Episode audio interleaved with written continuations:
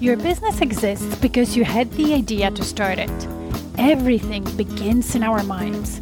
That's why your business results cannot outgrow your current level of thinking.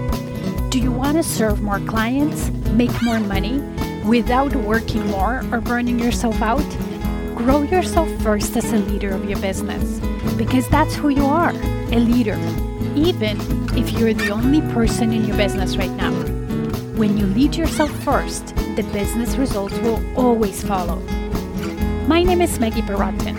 I'm an international business and leadership coach, an expert in business mindset, strategy, and high performance. I created the Diamond Effect podcast to help you elevate your thinking, expand your perspective, and through it, grow your business without overwhelm. So let's get started.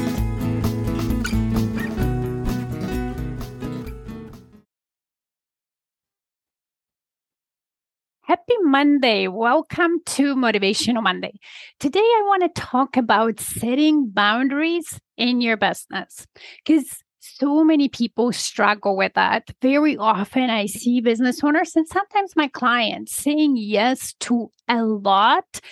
Uh, whether it's people, their friends, entrepreneurial friends, and commitments, and jeopardizing their business and their business results with that by feeling guilty and obligated to say yes to everything just because they can. And also, what happens is, when, even when they help, they feel a little bit resentful for that help. They don't want to do it and so on.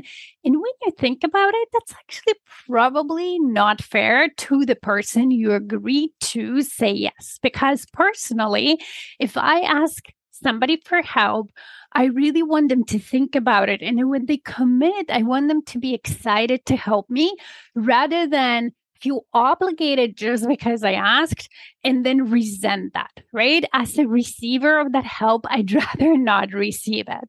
So now, Maggie, you're probably thinking, great, Maggie, but how do I even start?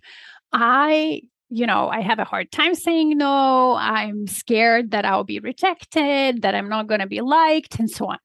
And I want to tell you that people will respect your choices and definitely not turn away from you when you respect yourself first. And that's truly when setting boundaries start respect for yourself, respect for the commitments you make to you. So, in terms of your business, think about it this way.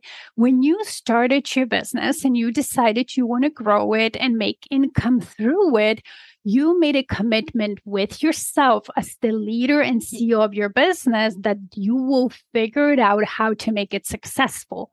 Therefore, when you're agreeing to things that don't align with it, that break that original commitment, you're not in integrity with that, right? So it's a little bit like helping yourself first in order to help others, right?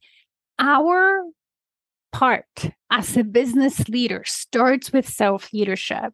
And when you can keep your own commitments, then I would argue you actually build more trust around you, whether it's your clients, your friends, people who kind of observe you, that you can keep commitments that you make to them, right?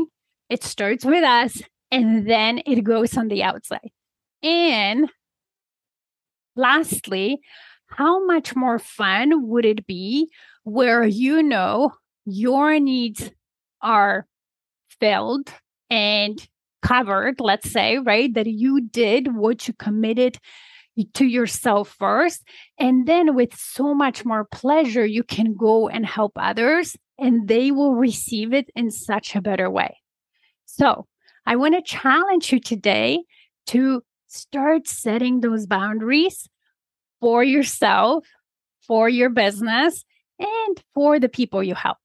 Have a great week. Bye. Thank you for listening today. If this podcast resonated with you, please come back. Also, you can leave a review on whatever platform you're listening. And if you have a suggestion, question, or a topic you would like me to talk about, let's get in touch via email. Email me at maggie at stairwaytoleadership.com. See you in the next episode.